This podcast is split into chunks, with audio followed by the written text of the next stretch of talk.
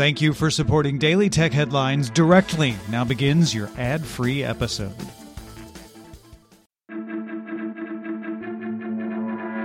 These are the Daily Tech Headlines for Thursday, August 12th, 2021. I'm Rich Strappolino. According to Facebook's VP of Product Marketing for Ads, Graham Mudd, the company is in the early stages of evaluating several privacy-enhancing techniques to deliver personalized ads without knowing anything about the specific individuals who view them. The effort involves dedicated teams and hundreds of engineers. Mudd said he sees personalized ads will evolve very meaningfully over the course of the next 5 years, and that investing in it early will enable Facebook to help shape that future state of the ads ecosystem. Honor announced the Magic 3 series, its first flagship phone series since spinning off from Huawei. The Honor Magic 3, Honor Magic 3 Pro, and Honor Magic 3 Pro Plus all offer the same 120Hz OLED screen and feature Google services. The Magic 3 Pro Plus offers a Snapdragon 888 Plus SoC, 50-watt wireless charging, carries an IPX68 rating, and top-shelf cameras, while the Magic 3 Pro uses a smaller main image sensor. The standard Magic 3 uses the Snapdragon 888, is IP54 rated, and lacks a zoom lens. The Magic 3 starts at €899, the Pro at €1,099, and the Pro Plus at €1,499, although no release date or markets were announced. Provisional findings from the UK's Competition and Markets Authority investigation into Facebook's acquisition of Giphy found the deal negatively impacts competition between social platforms. The CMA could order Facebook to unwind the deal and sell off Giphy if its final report confirms these initial findings. The CMA will take comment until September 2nd before issuing a final report October 6th. Facebook's oversight board told Facebook to restore a post from a user who criticized the government of China. The user appeared to be in Myanmar and posted in Burmese in April, mostly referring to events around the coup in Myanmar in February. The post also used profanity when referring to Chinese policy in Hong Kong. It was not reported by users, but for content reviewers, viewing a translation, believing it qualified as hate speech, and removed it. The Oversight Board noted the importance of context and recommended that Facebook make sure its internal implementation standards are available in the language in which content moderators review content.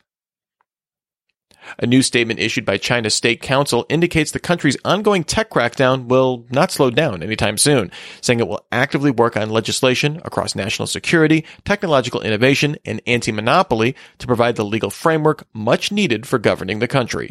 The statement calls for guidelines through 2025 to produce legal frameworks around the digital economy, internet finance, artificial intelligence, and big data and cloud computing.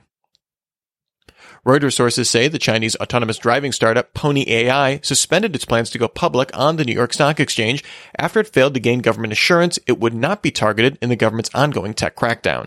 The company had planned to go public in October through merging with a special purpose acquisition company, or SPAC. The information sources say DoorDash held talks to acquire Instacart over the last 2 months, with the price reportedly between $40 and $50 billion. Instacart reportedly initiated the talks, although they broke down over the prospect of getting regulatory approval. Sources say Instacart also initiated talks with Uber about a sales partnership, but these have also broken down. TikTok announced new privacy features for users 13 to 17. DMs for new users aged 16 to 17 will be set to no one by default, and users in that age bracket will be asked if others can download their videos. Those under 16 will now see a pop-up message when posting their first video, asking them to set who can view it. Push notifications will also be limited. Those 13 to 15 will not receive them after 9 p.m., while 16 to 17-year-olds won't receive notifications after 10 p.m. Plex updated its PlexAmp music player app to add a feature called Supersonic, which uses a neural network to map all tracks, albums, and artists in your library based on 50 criteria to generate playlists that are sonically similar rather than just generated by looking at metadata. The setup is CPU-intensive, taking up to days to complete depending on your library size, and not currently supported on ARM CPUs. Razer announced its second-generation Hammerhead true wireless earbuds, offering active noise cancellation and customizable RGB lighting. The earbuds are now shipping for $129.99. Twitter began rolling out a visual refresh of its site and apps. The new Chirp font is now being used on the app menus and feeds, and colors have been updated to be higher contrast with a lot less blue. Google Meet now supports adding up to 25 co-hosts per meeting with access to host controls. Previously, co-hosts were limited to Google Workspace for education customers. Google Workspace customers do get a new feature, Quick access will be enabled by default, and let's call start before the host joins. The new features roll out to the web and Android on August 16th, followed by iOS on August 30th. And finally, Spotify announced it will release an updated Wear OS app in the coming weeks with support for offline playback. This will work on Wear OS 2 and newer releases, although it does require a premium subscription. Remember, for more discussion of the tech news of the day, subscribe to Daily Tech News Show at dailytechnewsshow.com. And remember to rate and review Daily Tech Headlines wherever you get your podcasts. Thanks for listening. We'll talk to you next time.